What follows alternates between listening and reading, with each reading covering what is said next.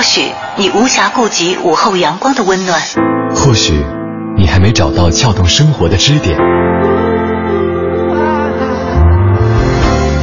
寻找空闲的快乐时间，就在一零六六文艺之声，就在一零六六文艺之声。京城文艺范儿，让你的生活独一无二。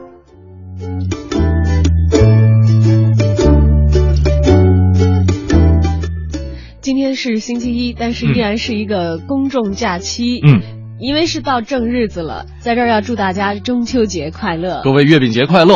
哎，大家下午好，我是小昭。你好，我是盛轩啊。我呃们今天的节目《京城文艺范儿》还会在电波当中一起来陪大家吃月饼过中秋。过中秋节，嗯吃月饼这事儿可能不一定能陪得了，但是我们也可以聊一聊月饼嘛对哈。就像刚才盛轩的提法一样，现在有很多的朋友在今天给我发来这个中秋祝福的时候，都已经把这个中秋节叫成了月饼节了。嗯就像在这个正月十五的时候，呃，元宵节的正经叫法当然是元宵节。对，但是现在有一种思潮啊，对对对对我不知道这个小昭节会叫成这个粽子节。对，就是我不知道小昭有没有相似的一种想法，就是说现在在最近几年，越来越多的人会把中秋节会会。这个产生一种人生信条，就是说谁再送我月饼，我就跟他死磕。这倒不会吧？话是这么说，但是中秋节谁要不送你月饼，好像有的时候也会遭，也会遭到你的这个不平衡的对待吧？说哎，嗯连个月饼都不给我送，这月饼它这个现在它礼品化、功能化的这个，呃，这个行，这这就是送月饼的这个行为啊，嗯这个倒是。我觉得这是一个生活的习俗吧，虽然有很多时候你会觉得有点过，嗯，你会觉得家里囤那么多月饼吃不完，拍照用的。但是你也不太会去拒绝人家给你哈，倒是倒是这个网上那种，就是大家来评论哪种口味的月饼好吃，哪种不好吃。月饼之争，对对对，我们看到了，就除了这个其他的饮食会有南北之争之外，我们也听到了有让这个月饼，尤其是五仁的月饼退出月饼界 这样的一种思潮。是，哎，不算思潮了，跟大家开玩笑啊。对，但是我觉得这个五仁月饼的争论真的是，呃，很激烈。呃，盛轩，你喜欢吃五仁的吗？我挺爱吃的？说实话，我挺爱吃。说实话，挺爱吃的。而且我其实以前没有特别的注意，嗯因为我喜欢吃的月饼的口味比较少，嗯，我连这个双黄莲蓉的，我其实都毫不爱吃。嗯我最不爱吃可能就是这个双黄莲蓉的了。哦，因为家里从小吃的太多了，我就已经腻掉了。我小的时候其实很爱吃豆沙的，嗯，豆沙挺好吃的，但是现在很少了，所以我觉得这是一个个人口味的问题。就是因为豆沙它油没有那么大。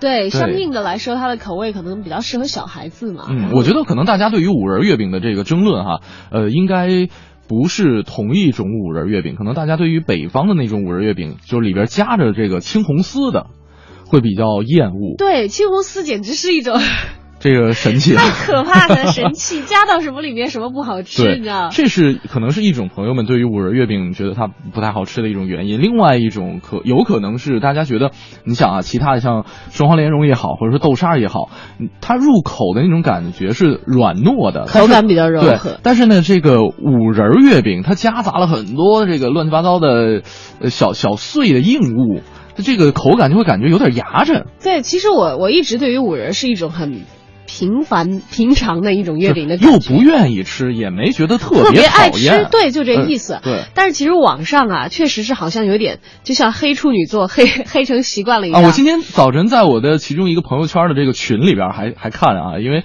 这个群里边好几个处女座的朋友们说五仁跟处女座是绑定的，那是吧？是吧五？仁节快乐。大家都有这样的感觉。对，开个玩笑啊。对，所以我我我也仔细观察了一下，因为今年啊，嗯其实我今年的第一次吃月饼是在前两天，嗯就是咱们的食堂在中秋放假之前，啊，那顿午餐的时候是给每一个人是准备了一块月饼。嗯，我当时是因为随机派发嘛，我要到是枣泥儿的，我一看，啊哎，枣泥儿不错啊。还行，嗯然后另一种是五仁的，然后嗯我企图去再要一块的时候，人家不给了。嗯，其实就两种味道，枣泥和五仁的。我周边其他人都是五仁的，这个随机派发是百分之五十的几哎，我最刚开始我以为都是枣泥的，啊因为我们那段派的那些人，那几个人都枣泥挺多的。这个坐下来来以后，周边的人全是五仁的，嗯，我就很羡慕啊。然后大家大家会换着尝一尝，掰开。但是走的时候，我想企图带一块五仁的走，嗯，带回去好好享受一下美味。不给我说一人一块儿，我说啊，我说我要的枣泥的，我说早知道我刚才要五仁的了。然后食堂的员工回答我说说，我说都已经派完了，没有。哦，看起来其实是很受欢迎的，很受欢迎的。对，其实现在呃，好像百分之。是这样，就是五仁的在广式月饼当中占的比重很多，而我们现在所吃的很多月饼，百分之七十以上的月饼都是广式月饼。所以说，其实来说，五仁月饼还是占了我们月饼的很大的一个比重的。嗯，就哪怕说那么多朋友在高呼着啊。在营造要把这个五仁踢出月饼界啊！当然，这个可能我们每个人从自己的角度观察到的都是这个小数据，说不上大数据。嗯，可能也因为这个不喜欢五仁月饼的人吐槽吐的比较有声有色，所以在网上大家看到。看到了五仁月饼和类似这个处女座的人一样，遇到了这个被排挤的窘境，到底真的是不是这样呢？还有就是在中秋佳节，月饼作为传统美食，但其实它可能这个有了很高的热量，很多人觉得也不太健康，但你还是依然会吃吗？你喜欢什么样的味道呢？既然是月饼节，我们来聊聊关于月饼的那些事情。欢迎大家参与节目的直播互动，把你的留言发送到小昭或者是 DJ 程小轩在新浪的个人微博，嗯，也可以留言到我们的微信公众是的，我们的微信公众平台。是四个字“文艺之声”，大家在订阅号搜索，在留言框下留言就可以了。今天跟大家一起来说一说月饼的故事，诗意生活。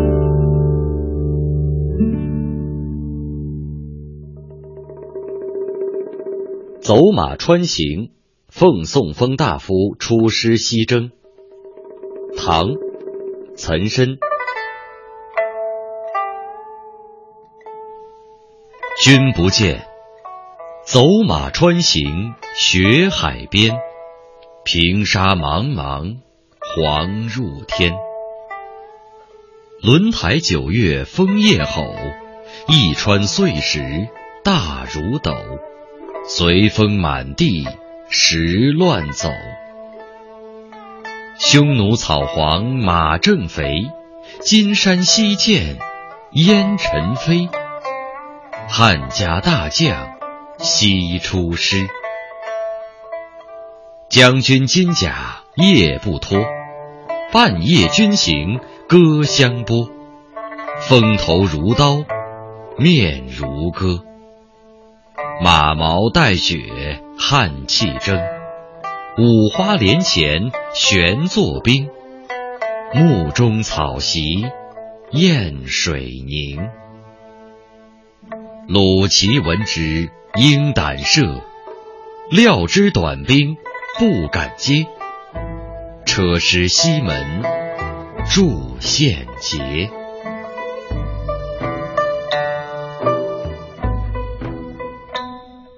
您难道不曾看见吗？那辽阔的走马川，紧靠着雪海边缘。茫茫无边的黄沙，连接云天。轮台九月，整夜里狂风怒号，走马川的碎石块块大如斗，狂风吹得斗大乱石满地走。这时，匈奴牧草繁茂，军马肥，侵入金山西面，烟尘滚滚。飞，汉家的大将率兵开始征西。将军身着铠甲，夜里也不脱。半夜行军，戈矛彼此相碰撞，凛冽寒风吹到脸上，马毛挂着雪花，还汗气蒸腾。五花马的身上转眼结成冰，公墓中写檄文淹没也冻凝。乱军听到大军出征，应胆惊，料他不敢与我们短兵相接。我就在车师西门等待抱歉。本单元节目内容由 AM 七四七娱乐广播独家制作，友情提供。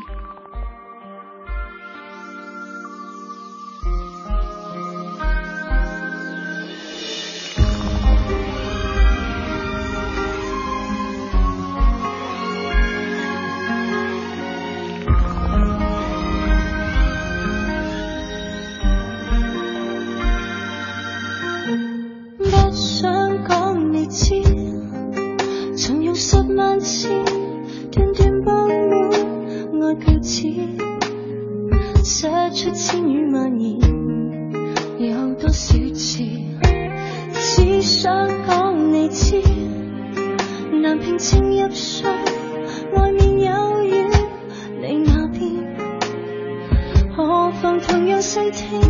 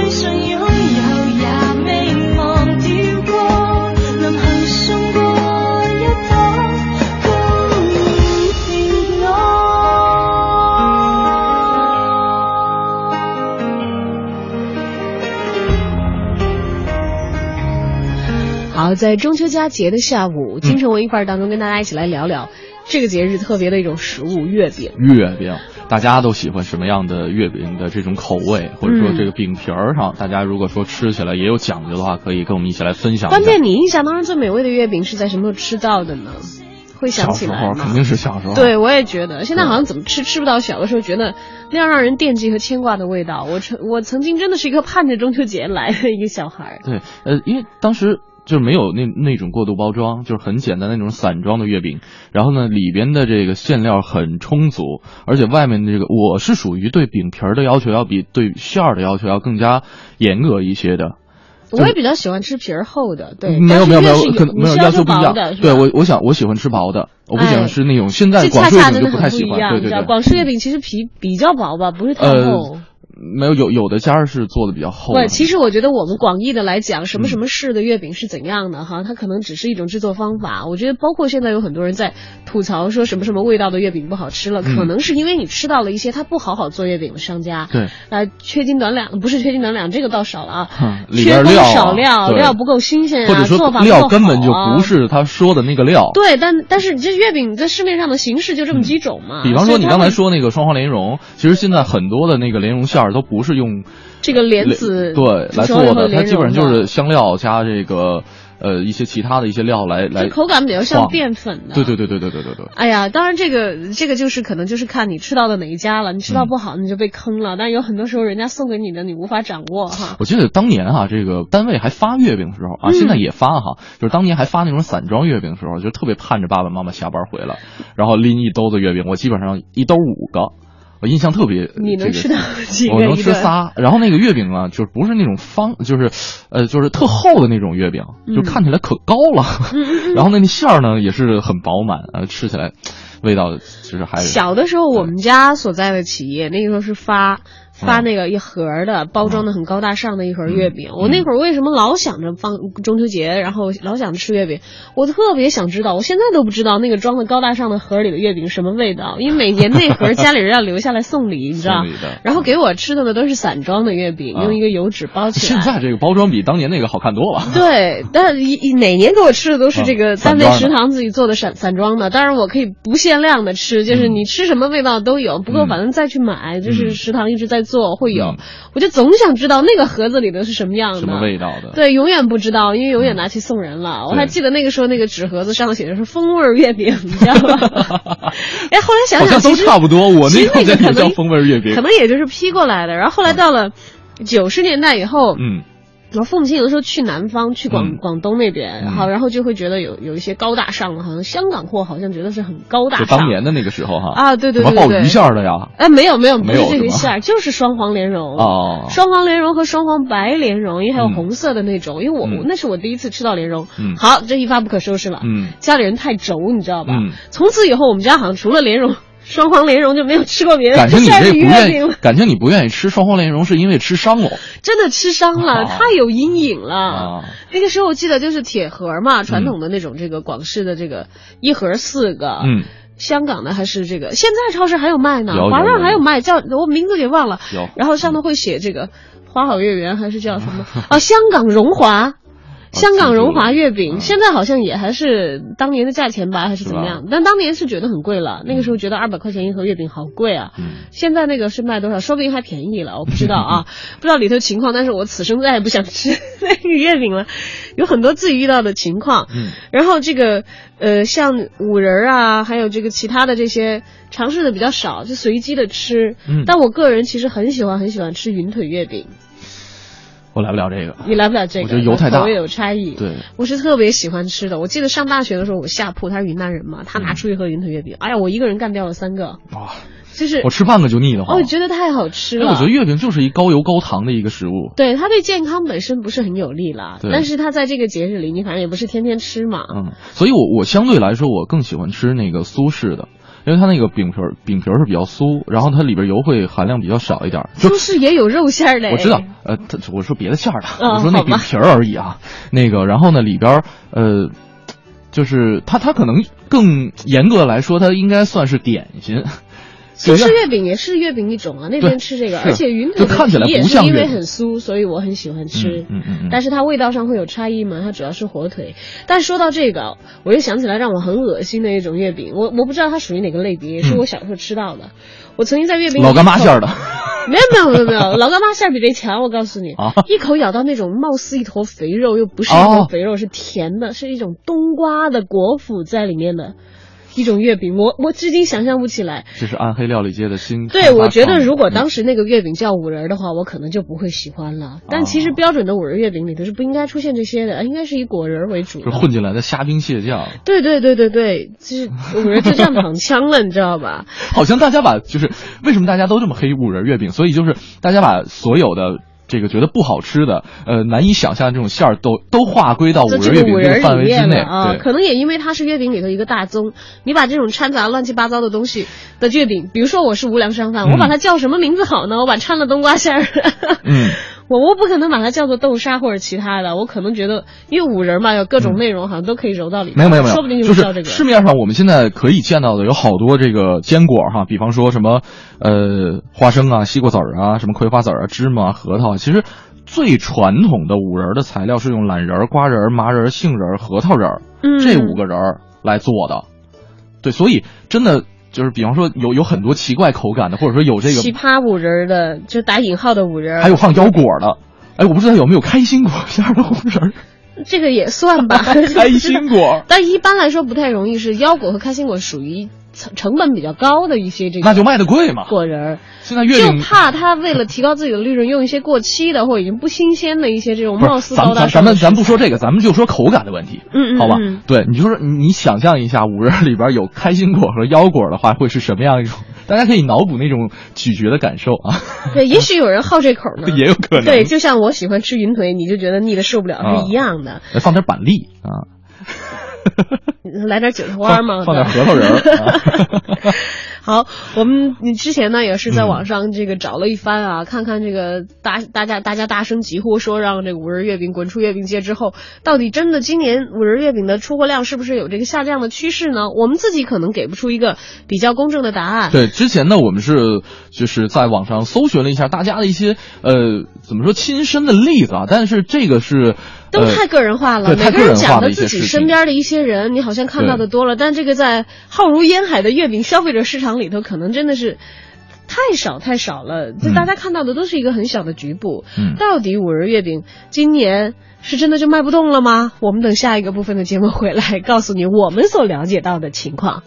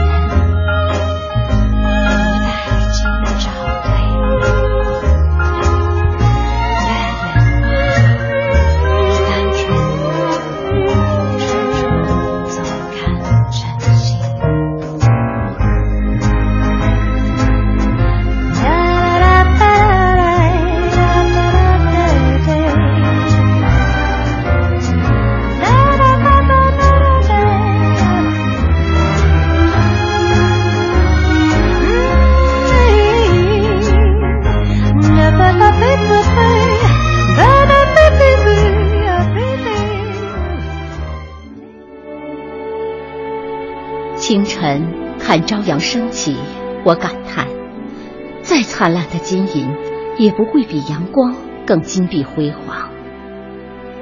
夜晚仰望星空，我感慨：再稀有的宝石，也没有星辰更璀璨晶莹。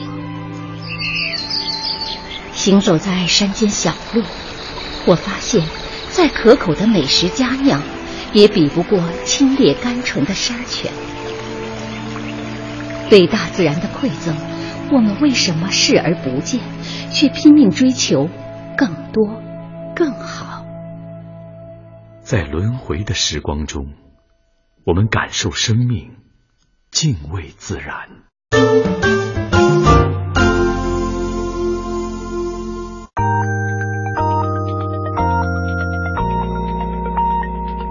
北京时间十五点整。华夏银行与您共同关注 FM 一零六点六文艺之声精彩节目。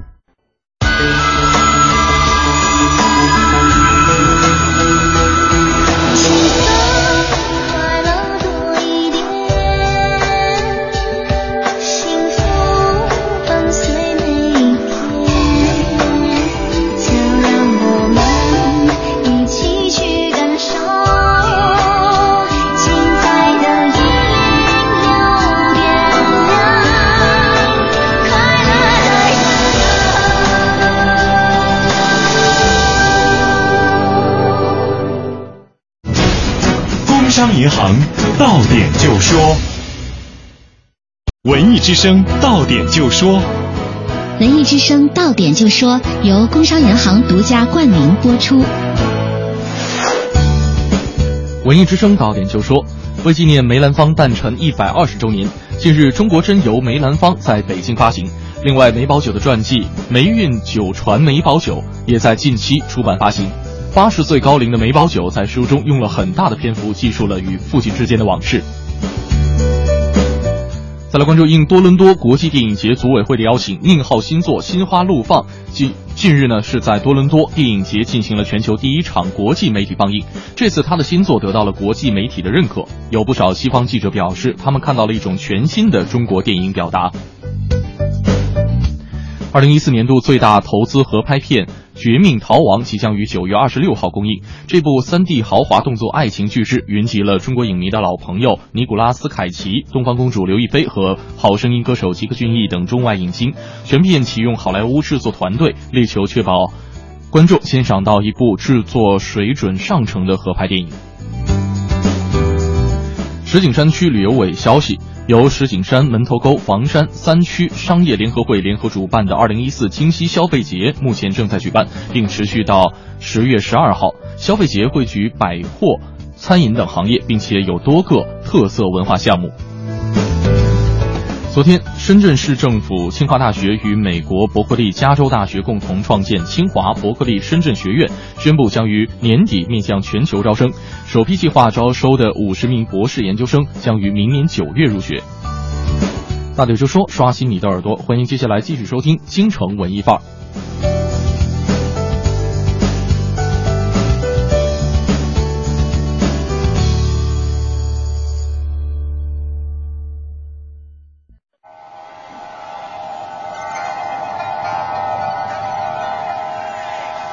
许你无暇顾及午后阳光的温暖，或许你还没找到撬动生活的支点。寻找空闲的快乐时间，就在一零六六文艺之声，就在一零六六文艺之声。京城文艺范儿，让你的生活独一无二。京城文艺范儿，让你的生活独一无二。欢迎各位继续锁定 FM 一零六点六，回到今天下午的节目。今天呢，跟大家说一说月饼。嗯，中秋节吃月饼，你最喜欢哪个口味？你最厌恶哪个口味呢？欢迎吐槽，也欢迎来分享。嗯，刚才我们在这个微博上这个发出提问之后啊，戴文鹏戴戴在留言当中就给我们回复了，说我最喜欢的口味是五仁儿。嗯，而我们的这位老朋友风信子的花语。呃呃，风信子这位朋友这个留言说，今年我吃的最好吃的月饼是好利来的玫瑰五仁的，没有青红丝哦。他说我还喜欢吃云南火腿。就是在不也不一定，就可能我们没有吃到，有可能在很多很廉价的这个月饼里头，还是充斥着各种青红丝以及冬瓜味道的果脯，或者是肥肉口感的各种不明的馅料，有可能。像刚才我们讲到说，到底是不是五仁的这个出货量会因为这个网络的舆论有所下降呢？嗯，其实我是在网上搜寻了一下，看到有一位网友的留言，他呢是跟那个月饼的销售行业相关联的，当然他可能也只具备他们那个地域的代表性了啊。他说他位于这个广东广西交界处的一个。呃，三四线的小城市，说这儿的人如果买月饼的话，是超过百分之八十的人只买五仁，别的不买的。嗯，因为对就是五仁月饼是广式月饼的传统口味。嗯哼，这个广式月饼里边的五仁跟北方，呃，比方说我我们老家那边的这个月饼做法完全不一样，而且馅料的搭配也是不一样的。嗯嗯，就像饺子南北方包的内容不一样，是一样的啊，我们还 啊对包硬币呢嘛，硬币馅儿的饺子。好，其次呢，他说这个广式的月饼其实还有叉烧啊、火腿味儿，也是很畅销的。肥肉好像应该是叉烧馅儿的月饼，嗯应该不算五仁啊。他说这两年开始流行这个金腿月饼，在我们这儿，也就是五仁里加了一些这个金腿和肉松。听起来应该挺好吃。哎，肉松味的我好像吃到过，我挺爱吃的。嗯，啊我好像吃到过，我吃过啊。他说我们销售的某个品种里头还有带酒味的月饼，这个出去开车的人就别吃了哈。对。说咬下去是松软的，这个香飘四溢，极其美味的。嗯他说这个口味根据我个人的经验呢，在广东广广西大部分地区都适用，甚至据说在我国的某一些西部大省，经销的广式月饼销售额很惊人，是按亿来计算的。没错，现确实我们现在所吃的最多的，真的就叫广式月饼，像什么滇式月饼啊。我们刚才我说我爱吃那个苏式月饼啊，就是占比很少。对呀、对所以送来送去，我每年都可以吃到这个我非常厌恶的双黄莲蓉，但是却不一定能吃到云就是腿，你知道不是不吗？是是这样，就是广式月饼跟其他式的月饼不是说在于馅儿的不同，而是在于皮儿的制作的不同。对，广式月饼基本上讲的就是呃，因为它的那个油面团，对，油面团，呃，糖浆面团，然后呢是做成的那个饼皮儿，然后呢里边包上各种馅儿，馅儿是其他是也都会用。就比方说你刚才提到的这个双黄莲蓉啊，还是说咱们五仁啊，其他的这个这个这个月饼的形式里边也会用类似的馅儿啊。然后呢，广式月饼还有一点就是它会用模具来压制这个图案。然后外边呢再刷上这个蛋黄，呃，这个这个蛋液，然后再进行烤制。所以说这个确实我们现在送礼也好，或者说大家平时自己买的吃那个，对，很很好看啊。像苏式和这个呃呃云腿的话，就是它皮因为有比较松，会一层层的掉，对对对对对所以可能在搬运的过程当中容易损毁它的一个形象嘛。对，就看起来很像点心，所以好多人说觉得苏式月饼不算是月饼，这也跟这也跟蒸五仁月饼是一个道理啊，大家都在蒸。还有那个冰淇淋月饼呢，那个是后来开发你身为你身为一个冰激凌，你为什么要混到月饼圈里来呢？啊，然后我今天早上看我的朋友圈，你知道看到很多关于月饼的内容。嗯，我有一位台湾的朋友就说他吃的那个很可爱的一个动物型的一个酥，啊叫什么来着？好像叫什么蛋酥，我找找啊。嗯他说他说在在台台湾，他每年中秋节都会吃那个。嗯他说不知道这算不算是台湾的这个饮食风俗当中一种，算不算是台湾月饼了？他但是他每年都要吃。嗯，那个叫什么蛋酥来着？其实我觉得咱们北京朋友们吃这个京式月饼吃的应该也挺多的。有京式月饼，对，有有有点惊哎，有有有是什么类型？就是。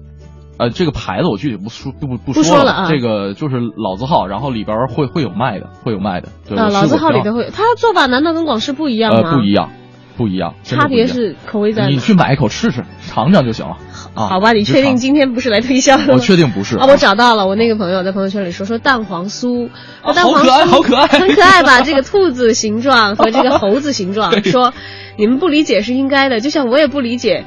呃，五仁月饼对于你们的意义一样，说其实我不确定蛋黄酥在台湾的习俗里是不是能够算上月饼。嗯。反正一到中秋节，我就是喜欢吃蛋黄酥的。对，另外还有我另外一个我重庆的朋友啊就很可爱，他今天早上晒了一盒高大上的月饼啊，嗯。就包的非常的浪漫，你不知道的就觉得很像一个蛋糕的包装，嗯。像现在蛋糕的包装上还有埃菲尔铁塔，你看法式双拼，优雅的香槟金色，盒对，这是一个盒子，哦，然后。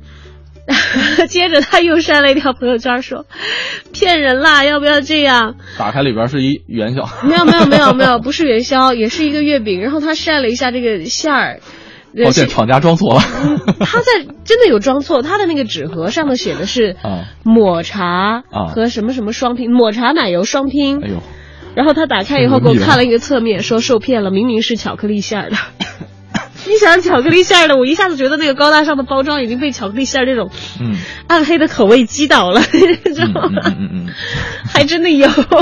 呃，反正现在就是大家对于月饼的这个划划分界限真的不是很清楚啊，就是可能我们，呃，就是因为一年也就吃这么一次嘛，大家平时吃的好吃的点心太多了，也不是说指着这个月亮圆的时候才吃这么一块儿。哎，只不过说可能很多吃的东西也借着中秋想要这个增加自己的销售量，伪装成了月饼的样子，对趁这个这个机会卖嘛。就像刚才说的这个对法式月饼啊，这个冰激凌月饼啊，冰皮儿月饼啊，呃，叫什么这个月饼这么个名儿，还有像你刚才说的那个蛋黄酥，如果说在台湾地区。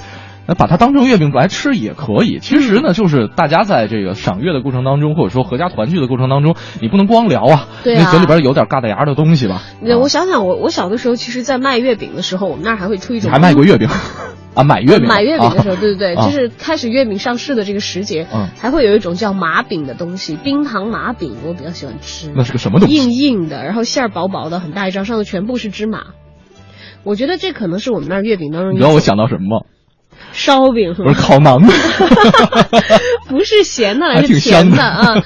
冰糖麻饼 好像几乎都是在中秋节前后。嗯我我我现在想想，那个算不算也是我们的地方月饼的一种？哎，你说以后如果说哈，这个月饼和其他类型的各种点心也好，饼制这个食物也好啊，同时出现在大家的餐桌上，也就是以后流行送餐桌难道难道难道那个？没有，我是说就是，比方说你们刚才说那个什么麻饼，然后大家以后送礼都送这个，就我小的时候很盼着人家给是吧我们家送这个，送这个知道吧？东西啊啊只是你说到餐桌，我想起来，就是你记不记得有一年这个网上有个帖子，有一同学晒了他们食堂的黑暗料理，哦，辣椒炒月饼，辣椒炒月饼，哎，你知道吗？太雷。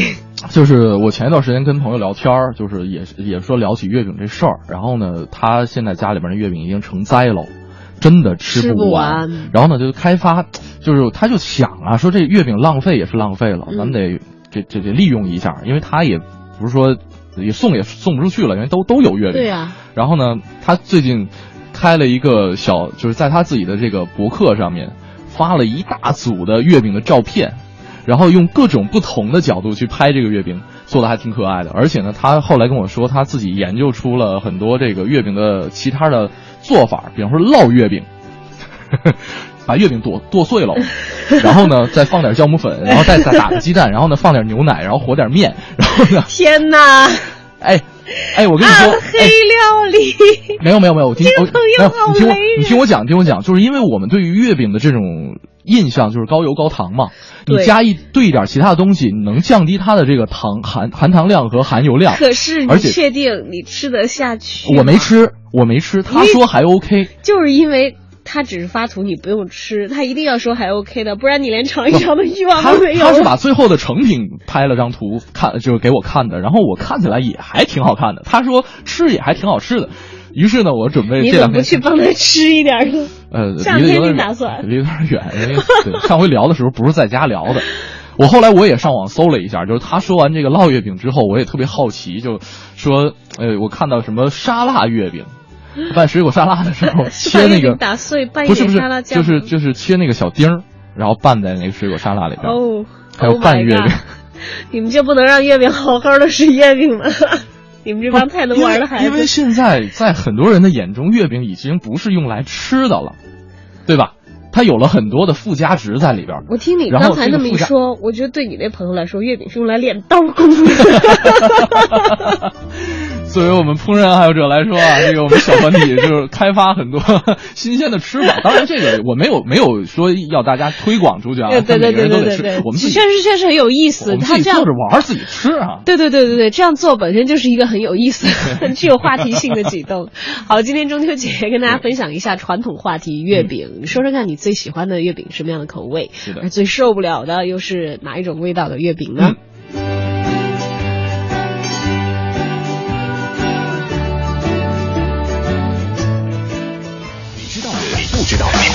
想知道的，你想知道而没法知道的，关于北京城的一切，我在北京城。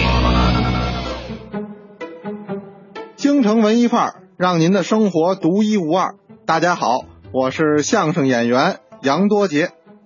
前几天呢，多杰给您聊到了这天泰山和民国时期重要的军事将领冯玉祥之间密不可分的这关系。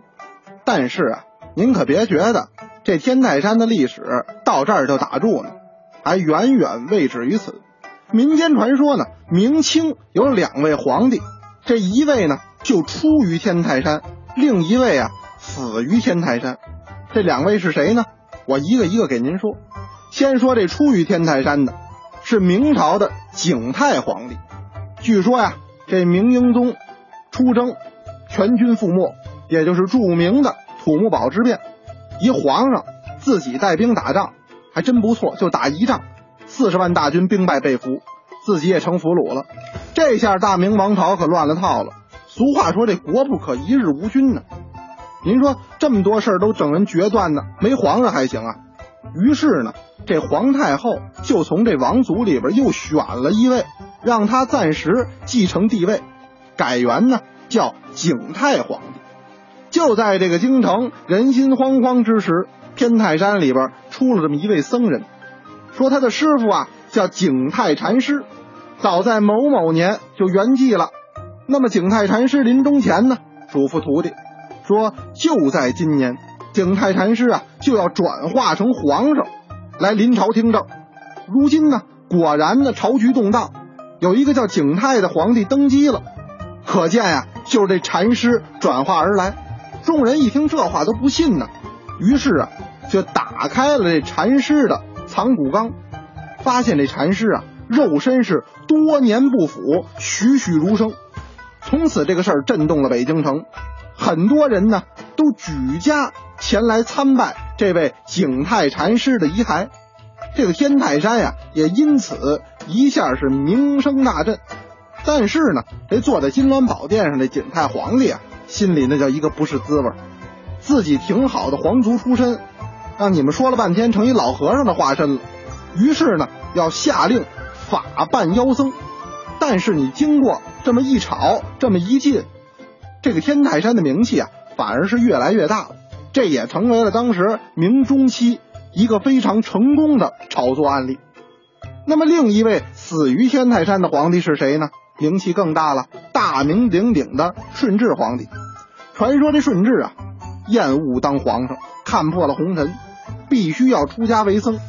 于是呢，就来到了这京西的天泰山，在这儿呢当上了和尚，并最终圆寂于此。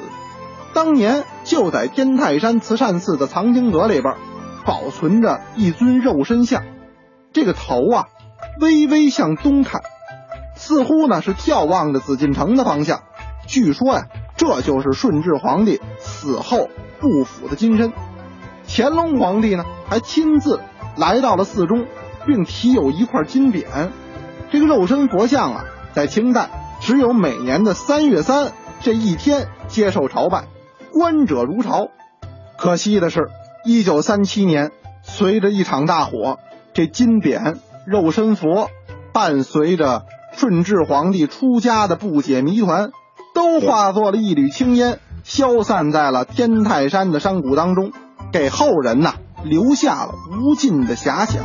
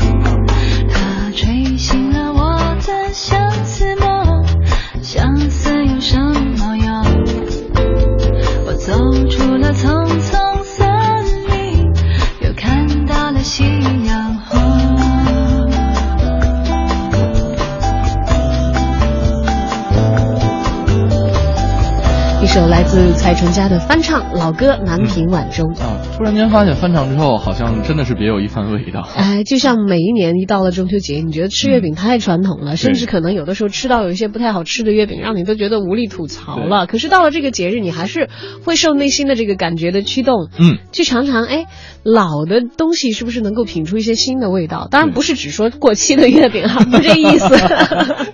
你知道我有一同事，就是在前两年，嗯，然后呢，这个当时也是朋友送的这个月饼嘛，就搁在办公室了。一年之后的某一天晚上，刚下了夜班，饿的呀，满办公室寻摸吃的呗，满办公室寻摸吃的，结果就发现了当年放在那儿的那盒月饼，开了吃了，哎。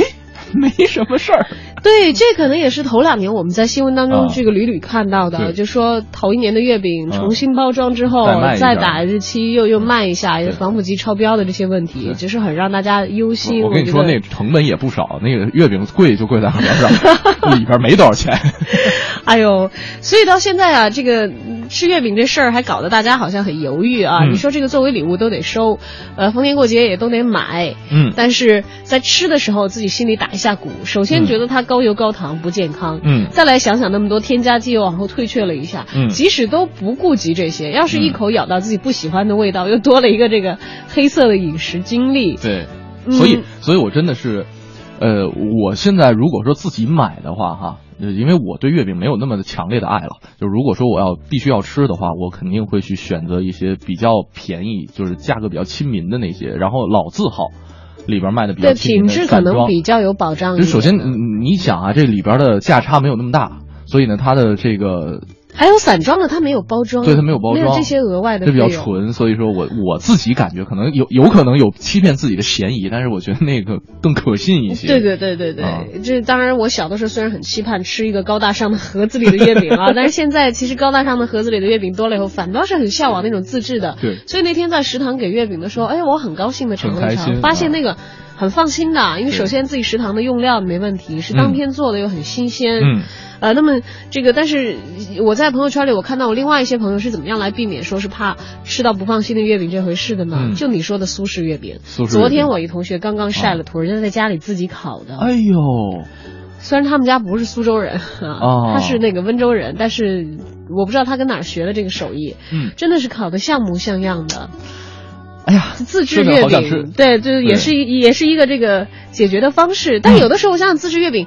如果我自制的话，可能会做一些偏好的口味。我上网去搜一些攻略啊，我可能做一些云腿，但是我又怕有一些东西可能它做起来不是那么的方便吧。嗯，哎，我在想一个问题，你刚才在讲那个朋友在自制月饼的过程当中，如果说我们送礼的时候，嗯，我们留那盒可以留着，对，然后呢，我们自己烤，自己送给别人，可以啊，真的，真的，真的，对呀，不一样。然后。哎，但是这个人家盒上有保质期了，你就可以。我觉得现在没有，你会告诉他这是我自己烤的，我只是用这盒来对，或者你用一个更加漂亮的包装盒，这些好像到处都可以买得到嘛。就像我们现在不是有很多人喜欢自己在家烘焙，然后就是你在网上啊也好，你在这个糕饼店也好，都可以买到一些简易的包装来来装你自己自制的这些小礼物去送给大家。就告诉大家，如果说你自己有这门手艺的话，尽量别做蛋黄的，太浪费了。哎，对呀，对，我小的时候一直会想这个问题，就是双黄莲蓉的月饼，嗯，那蛋清儿怎么办呢？我现在如果自己要做的话，我蛋清儿大概会涂面膜，但是我相信这个月饼厂家人家没有那么多人拿那个来做面膜，那个是整个已经熟了的蛋，啊哈，然后呢，把那个蛋黄包出来，蛋白倒掉。那不是说你先打出来，就是不是说生鸡蛋或者生鸭蛋打开，这可能工艺还有一些一些有对有可能有可能会有不一样的，有可能有不同加加工方法，但看样子是因为它的那个蛋黄已经凝固了嘛，对对对对，要是摊儿呢你也没法去把它，因为我是我有一个朋友，他家人是在蛋厂。工作就是早前啊，早前在蛋厂工作，然后呢，他们就主要做像皮蛋啊，做咸鸭蛋或者蛋黄之类的。然后蛋黄是给这月饼厂家供货，对，或者说有那些这个，比方说饭店做什么咸蛋黄焗南瓜呀，啊，属于这种的。嗯，对，所以呢，他们真的是就是蛋白就倒掉了，然后还曾经有一个特别可爱的，就是附近的居民然后定期就比方说在这个蛋黄供货量比较大的时候，就去那边去要蛋清儿，然后结果就是拿回家之后发现哦太咸了，这咸鸭蛋黄吗？咸鸭蛋黄太咸了没法吃。哎，我有的时候会想想哈，嗯我们可能在家自己制作的时候会考虑这些问题，会有点浪费。就像那天我们跟这个呃杨元我们请到的嘉宾、做豆汁儿做豆汁儿一样的哈，你可能在家里有的时候你是也能做，嗯，但是你你这样做好像太费了，因为你不具备这样的一个大量的消耗，或者是把这个呃你用一部分的原料，把另外一部分原料这个合理使用的这样的一个条件。对，像这个蛋黄蛋清分开呢，在食品工业里头，它肯定是可以分开销售的。我觉得，呃也不一定是肯定了。我觉得它可以走分开的渠道，就像我们吃什么鸡爪、猪耳朵的时候，哈，不是关键不用担心宰多少牲口。关键问题是你现在想一想，就是在食物当中有多少东西是用蛋，就是咸蛋清儿啊，咸蛋白、哦，咸蛋白，它。只是蛋清还好，就可以在一些烘焙店啊，人家打、打发奶油啊什么。但它咸蛋清的话，还真的是只能倒掉。真的没法做啊，只能倒掉回家自己拌拌这个白粥喝。对，还有这位朋友说，我我家以前就开过糕饼店，也嗯做过月饼的，生的咸蛋全部打到碗里，咸蛋白是透明的胶状，嗯，咸蛋黄是固体的球形，嗯，取蛋黄，蛋白倒掉。说嗯旁边的商户看不下去了，说多浪费啊！嗯我煎来吃吧。嗯嗯后来他说咸死了，还是不吃了，就吃了这么一回。嗯，呃，今天跟大家说一说这个月饼啊，大家喜欢吃什么馅儿的、什么味儿的、什么皮儿的月饼，或者说你对月饼有什么样的一种感情，都可以跟我们分享出来。来两路平台，一路呢是我们的微信公众平台“文艺之声”四个字，另外一路呢是我们俩的个人微博 DJ 程小轩和大小的小李大钊的钊。好，接下来走进今天的影艺告示牌。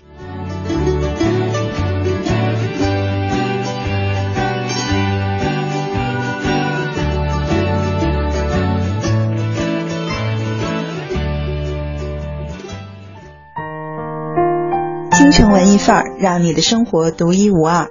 听众朋友们，大家好，我是永乐票务的王婉儿。今天我给大家推荐的话剧是由林兆华导演执导，王学兵和高亚麟主演的作品《人民公敌》。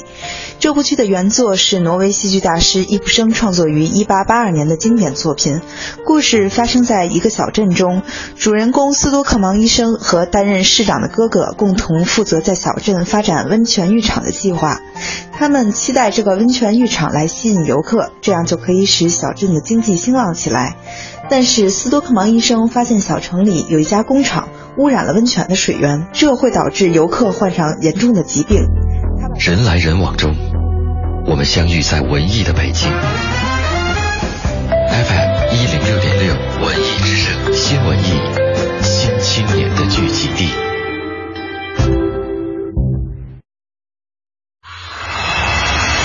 全程扫描交通路况。好，来看一下目前的路面上的情况。西二环西直门桥到天宁寺桥的北向南，复兴门桥到阜成门桥的南向北车多行驶缓慢。另外，蔡湖营南路的南向北，德外大街的进城方向持续车多行驶缓慢。京东快速四五环的进出京双方向，京哈高速四五环的进京方向，京开高速新发地桥到玉泉营桥的进京方向车多排队，行驶缓慢。听天气知冷暖。听天气知冷暖，北京今天下午晴天，北转南风二三级，气温呢是在二十七到三十摄氏度之间。今天是中秋和白露节气巧逢了，那晴空万里也是非常适合大家出行。今天夜间是晴转多云的天气，南转北风一二级，最低气温是十七摄氏度。呃，提示大家晚间外出赏月的朋友们带件外套，预防着凉。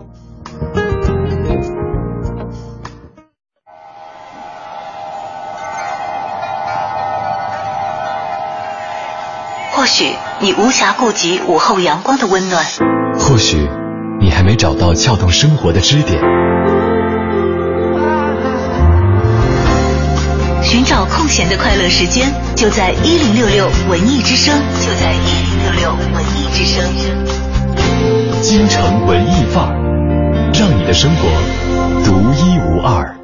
好，欢迎回来，京城文艺范儿啊！嗯刚才由于半点这个路况的消息，主持人一定要这个呃数学算得好，要把时间算准了。对对对我们的这个影艺告示牌还没有给大家介绍完这一部是新近在北京上演的剧集，那我们从这个时段，我们接着来了解一下。京城文艺范儿，让你的生活独一无二。听众朋友们，大家好，我是永乐票务的王婉尔。今天我给大家推荐的话剧是由林兆华导演执导，王学兵和高亚麟主演的作品《人民公敌》。这部剧的原作是挪威戏剧大师易卜生创作于1882年的经典作品。故事发生在一个小镇中，主人公斯多克芒医生和担任市长的哥哥共同负责在小镇发展温泉浴场的计划。他们期待这个温泉浴场来吸引游客，这样就可以使小镇的经济兴旺起来。但是斯多克芒医生发现小城里有一家工厂污染了温泉的水源，这会导致游客患上严重的疾病。他把这个问题反映给了官方，却得不到理想的反馈，并且官方认为这件事会破坏小镇的经济，所以不愿意向公众公布事件和解决问题。斯多克芒的哥哥担任着市长，他警告弟弟应该让自己服从大部分人的想法。然而斯多克芒拒绝了哥哥，坚持自己的良知，在市民大会上想说服市民们支持关闭温泉浴场，却遭到了亲友和市民们的奚落和指责。最终，人们以民主表决的方式宣布他为人民公敌。《人民公敌》这部剧在一百多年的时间里曾被不停的排演，仅美国百老汇就有数十个版本。林兆华在戏剧创作上的特立独行和坚持自我是众所周知的。他说，他从不为戏剧文学服务，而是让戏剧文学服务于他的导演。所以这次排演《人民公敌》，他不会参考以往的任何版本，而是要排演出自己理解中的人民公敌。再来说说这部剧的主演，可能熟悉林兆华导演的观众朋友们都知道，林兆华有一个御用男主角，那就是著名演员濮存昕。但是这次林兆华却出乎人们意料地启用了王学兵，他将在剧中扮演男主角斯多克芒医生。林兆华说，他是在看过王学兵参演的电影《白日焰火》之后，立刻拍板决定由他来演《人民公敌》的男主角的，并且他称赞王学兵是黑色幽默的表演家。这是王学兵阔别戏剧舞台十七年后再次重返舞台。早在1997年，他曾出演过话剧《保尔柯察金》。即将再次登上话剧舞台，王学兵说自己还是很紧张的，但是因为是大导林兆华的戏，他也信心十足，并且他把这次演出视为一次机会。话剧对他来说，可能就是能够认真的、成熟的去对待一个角色的过程。另一位主演高亚麟，想必大家对他印象最深的角色就是《家有儿女》中的父亲夏东海。其实高亚麟也常常出演话剧，而且《人民公敌》并不是他第一次和林兆华导演合作。在去年由林兆华复排的《刺客》这部剧中，高亚麟扮演了刺客豫让一角，而这次在《人民公敌》中，高亚麟将扮演男主角的哥哥市长。这部《人民公敌》将于二零一四年十月二十七日至十月三十日在北京保利剧院上演，票价有八十元、二百八十元、四百八十元和六百八十元四档。感兴趣的观众朋友们可以开始订票了。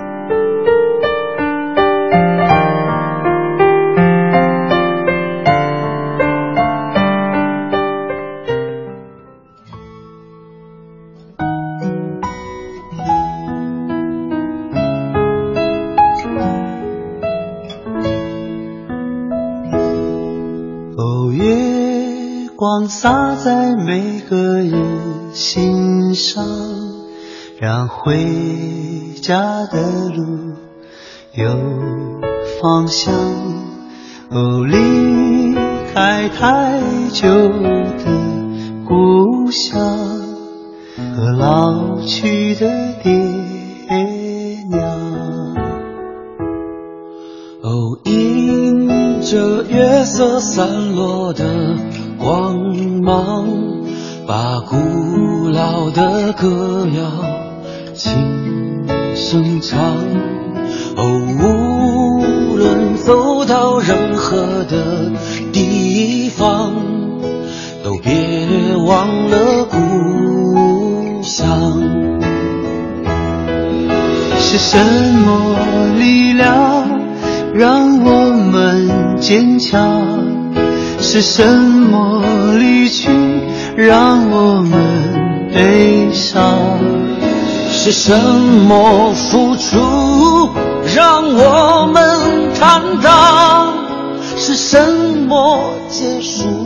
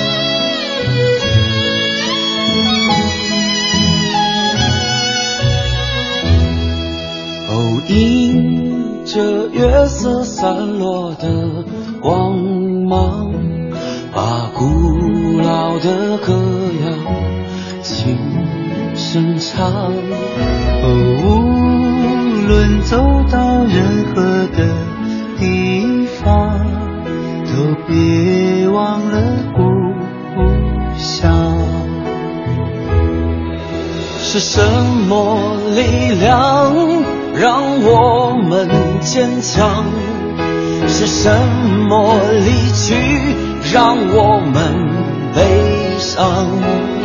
是什么付出让我们坦荡？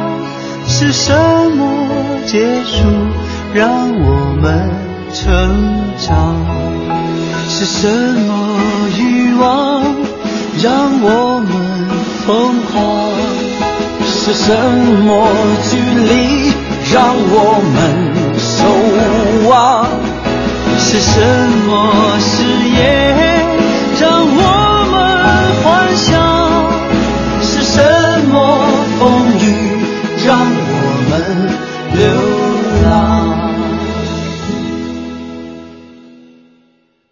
月亮高高挂在了天上，为回家的人照着亮。哦，离离开太久的故乡，快快回去见爹娘。哦，离开了太久的故乡，快快回去见爹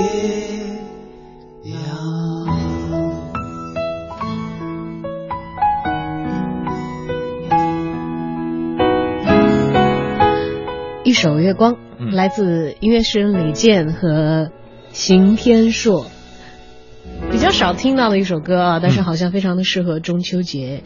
这个节日，很多离家的人心中有的一个愿望，可能跟春节是非常非常一致的，那就是快快回家去见爹娘。这样是一个呃月人两团圆的局面的话，是我们在这样的一个节日当中最为期盼的。嗯，但是由于假期太短或者各种原因无法合家团圆的朋友们啊，遥寄一份自己对家人的牵念，很多时候可能也是用月饼啊，嗯等等这样的一些方式啊。是的，今天就跟大家说一说月饼，大家喜欢吃什么样的月饼，或者说吃过什么奇葩的月饼，都可以用两种方式跟我们取得联系：微信公众平台“文艺之声”，或者可以关注我们俩的个人微博。呃，刚才我们找一下，我记得刚才有一位朋友发张图啊，呃，果粉儿这位朋友说了说。就是某著名北京烤鸭店啊，这大大家都知道什么牌子了，就是出的鸭肉酥，烤鸭味儿的月饼 是吗？烤鸭味儿的月饼，要不要配点砂糖，配点甜面酱，然后配点葱丝儿？然后它还有一个切开以后的对切开的图，就是如果不说是什么的话，它没有前面包装，真看不出来是月饼。我觉得有点像凤梨酥的造型，对，但是我无法想象它那个味道。我要是想到是鸭肉味的，我忽然觉得怎么，又黑暗料理界又派出来一位这个杀手了。呃，对，然后他说这是烤叫宫保烤鸭，不是宫保鸭蓉馅儿，鸭蓉馅儿哦，这是月饼，那个那个是鸭肉酥，是另外一款。对对对对对对对，宫保鸭蓉馅儿，哎呀呀呀呀！啊，这，然后 恕我才疏学浅，呃，没事儿，见少识不广。对对对，咱咱们尝尝尝试试吧，尝尝试试吧。对，呃好吃就多吃点儿。这算是具有北北京特色的。这边还有一奇葩的，说这个 Co Co Gan 啊，他说了，呃，在杭州吃过榨菜肉丝的这个月饼。这个我不知道算不算是杭州当地的美食，我下去要找我们杭州的同事求证一下。呃、不知道，没吃过。还是只是他偶然在杭州吃到这种很奇特的月饼？对，说不定是个人小作坊自己独这怎么说这个独创的。对，很有可能。啊、而且好像在这个厦门吃的饼也不太一样，嗯、你知道他们的这个鼓浪屿馅饼啊，还有这些东西都很有名，嗯、是吧？他们的月饼什么样我没吃过，嗯，但是好像他们有那个，哎，我忘了叫什么来着，薄饼。啊，博是这个博彩的博，是要掷骰子啊。对对对对，要豆有有这样的一个为你说那种有薄饼啊。呃，不是不是哦。薄饼，然哦。后要要要要有点数，然后决定吃的，就好像那是他们的一一种月饼。是是是，掷完骰子之后，一人是什么点儿大的可以多吃两口吗？啊，好像不是，反正有有有，我我我想想看，我要不我趁现在是一种健百度一下康的赌博方式啊！我忽然想起来了，赌饼的，真的真的有，以前以前啊我在节目当中遇到有嘉宾讲过，但我印象不是很深刻了。说过啊，薄饼，薄饼哈，呃，哎，你看有有有薄饼，而且还有薄饼的规则呢。来我们看一下哈，这薄饼是这个厦门的一个民俗，它呢是闽南地区几百年来独有的一个中秋的传统活动，是一种独特的月饼文化。嗯，当然这个历史也已经传承到了今今天了啊。最开始是在厦门，逐渐是传到了泉州、漳州、金门等闽南地区啊。咱们看看这个东西怎么玩儿，好不好？有一个玩儿，掷骰子，掷骰子，然后呢，你看，基本上是我看看啊，他们用六粒骰子制，结果组合来决定参与者的奖品，嗯，就有点中奖了。传统的奖品是大小不同的月饼，哦，呃，设这个状元一个，对堂两个，三红四个，四进八个，二举十六个，一秀三十二个，赢月饼。说相传这种游戏可以预测人未来一年的运气。呃，这个现现在不知道还有没有啊？有可能还有，应该还有还有，应应该该在这个部分他们的民俗保保存的很好的地区还有。说在闽南地区中秋毒饼，对吧？这是可以 成为一种商业活对动商业活动啊。啊，在一九八五年，这个福建的地方志《福建风物志》当中就有记载，说在泉州一带中秋节有夺状元饼的习惯啊，所以状元饼其实也是这个月饼当中的一种啊这也是。寄予了这个美好的一个祝愿哈。对，你看我们在这个、呃介绍的图片当中看到，是很大的一块儿，这个饼上写“状元”两个字。嗯，哎，有我不知道这个盛轩有没有注意过那种新闻？有一阵儿大家好像就像这个都都为了冲吉尼斯世界纪录，什么嗯最大的一口火锅啊，最大的一个月饼啊，呃，最大的蛋糕啊什么的，哎呀，我就在想，那个真的好浪费，最大的那个月饼最后真的会被人吃掉吗？是。所以做那些工的话，我觉得其实不如好好的去做一个这个不浪费的承载着情谊和味道的这个月饼，对作为礼物送出去，是不是要更加合适一些？没错，呃，这个这可能有很多商家他们自己的商业考量在里头是的，是的，是的，但是我还是为那么多浪费掉的粮食觉得有点可惜。对我刚才也一直在想这个问题，就是你想要是薄饼，你薄到一个最大的，你还得租一辆卡车没有 没有拉回就是你。说的这个吉尼斯吉尼斯纪录这事儿啊，有很多对前两年真的不单是月饼这块儿了，嗯比楼啊、楼高啊，比哪个园子大呀啊，这个反正比这事儿从古到今都有，但是呢，现在是越做越，对，有的时候或者他说我们了解的会会更加直观一些了。或者是我们看到了一些这个报道之后，觉得有一些不是太有必要在这上头浪费资源嗯，和时间的一些东西。对，的的确确，因为我我总是会想，就那么大口锅，比如说嗯做一个大锅的什么什么东西，还有这个月饼哈，你想得浪费多少食材？我真的觉得他们如果真的是要做最大的月饼呢，中间，你得浪费多少金属呢？哎呦，对吧？那锅你得做出来啊。哎呀，真的是。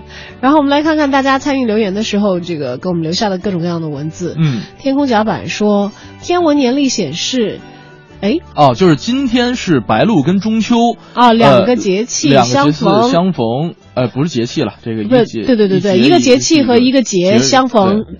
他说上一次是在一九五七年，而嗯下一次相逢则要等到二零五二年了。嗯白露秋风夜，一夜凉一夜。白露过后，气温会加速下降，嗯，请大家适当的添加衣物，秋冻有度，注意腹部和脚部的保暖。这位朋友是我们同行嘛？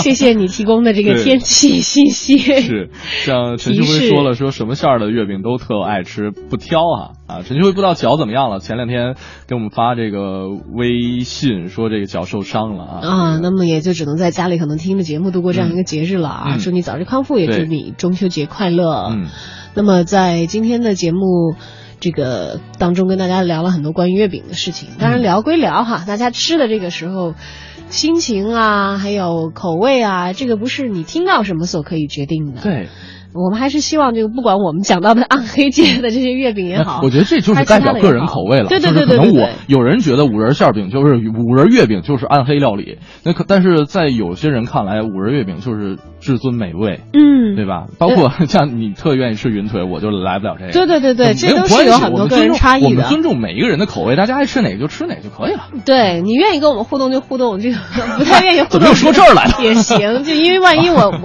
万一有这个双黄莲蓉的粉呢？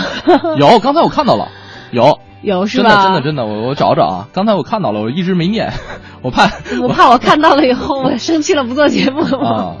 呃，像这边，哎哪儿？哦，像刚才你看那位朋友，你看我我在吐槽冬瓜月饼，他就说我超喜欢水果味的冬冬蓉月饼。对，你这人家就有喜欢的，冬蓉是冬瓜蓉吗？我不知道。他说我喜欢冰皮月饼。嗯。哎呀，又是月饼节了，好开心啊！对。还有这位朋友说说老人老人一般喜欢吃五仁吧，里头有各种坚果，有嚼劲儿。嗯，哎，我怎么觉得老人好像因为有嚼劲儿不太敢吃五仁？对啊，当然，当然他他他说的是牙口好的老人。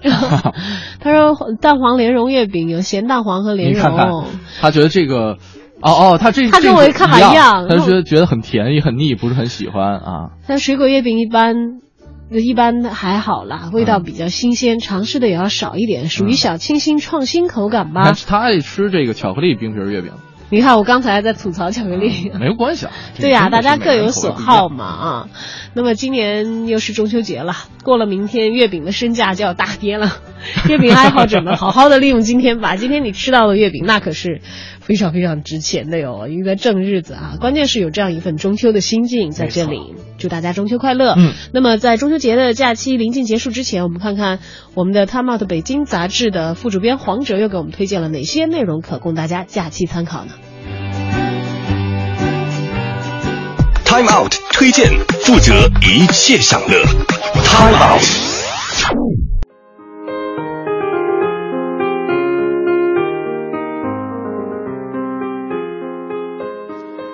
大家好，非常高兴与大家重逢在今天的台帽的推荐板块。在这个北京最美的秋天，我台帽的杂志的副主编将为您带来未来的声音、电子音乐派对、创意工坊活动，还有视觉艺术陈列以及电子音乐文化纪录片放映。无论怎么看，北京 Sonic 都将是北京有史以来规模最大的室内电子音乐节。也许你不爱公园里的尘土飞扬，也不爱野外锐舞的酷暑难耐，那就回到 club。属于城市的音乐应该始终回荡在这片山谷。在北京，北京电子乐的盛世一直没有赶上过上海。以摇滚演出为主的大小 live house 似乎才是这座北方城市地下力量的气质。抛开那些洋酒就着鸭脖的呲妞专属夜店，北京可以听到真正好 DJ 放歌的 club。其实啊，屈指可数。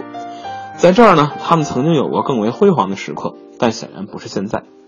在九月登陆后山艺术空间的北京 Sonic，算是国内首个将电子乐与现代先锋装置和电子文化产业相结合的综合性电子音乐节。不过，虽然项目丰富，对于大多数人来说，电子乐仍然是第一位。在这六天的演出中，会有超过三十组音乐人进行表演，主要来自巴黎、柏林和北京。比如来自法国的热门 DJ François X，随着近些年的持续演出，François X 已经成为巴黎地下音乐的关键人物。从一开始因为巴黎的元老 DJ D 入行，到现在作为一个完美主义者，在创作中不断寻求新意的同时，还能够准确地传达出自己的想法与情感，François X 的进步有目共睹。而另一方面，Prosumer 和黑川良一。则可以作为德国的代表出战。前者呢是举世闻名的 DJ，有着十分传统质朴的处理音乐的方式，并且带着极强的个人风格，总是一副优雅而又不失 club 感的意味。黑川良一呢更为特别，他的音乐结合数码技术的新媒体作品，总是立意新奇、抽象而又富有诗意，于是呢被不少人称为是数码诗人。作为一个生于影的魔术师，这个生于一九七八年的艺术家。在现场会通过放映、录音、装饰、表演以及多种不同的形式，来表达他自己的观点和美学。除此之外，国内的阵容也不堪小觑，来自不同厂牌的 DJ 也会献出风格迥异的表演。比如电子圈的元老 Mickey j a n g 的出现，无疑是个惊喜。从上世纪九十年代的驻场 DJ，到二零零一年创办的纯电子舞曲电台节目 Plus 广播概念，以及到后来在摩登天空旗下推出的 Chill Out 唱片零，以及在二零零四年创立凹凸文化，并且推出岩系列演出，Mickey Zhang 对中国电子乐的贡献有目共睹。作为中国电子音乐的中坚力量，Dead J 一直在抽象和极简音乐的风格中深受着喜爱。他有过多次国内外大型音乐节的演出表演经历，也是孟京辉恋爱的犀牛、柔软等话剧作品的原声音乐创造者。在二零一一年，他还受邀为德国的经典默片《大都会》进行现场配乐。他的现场无疑是一场探索想象可能性的神奇之旅。除了音乐，北京 Sonic 还有更多好玩的事儿可以做。来自北京的 But He Is Burning，还有 Real Sign Barris，还有 Pump Up the Volume，还有 Real Sign Berlin 是首次在国内公映。比起维基百科上那些刻板的史料记录和毫不生动的现场还原，这些从不同的角度讲述派对文化电影，肯定可以让喜欢电子乐的人。以最直观的方式看到那些欧洲的青年是如何在派对文化的影响下改变自己的审美与生活的。北京 Sonic，我们还将在九月的十二、十三、十四三天，在北京 MoMA 的后山艺术空间听到。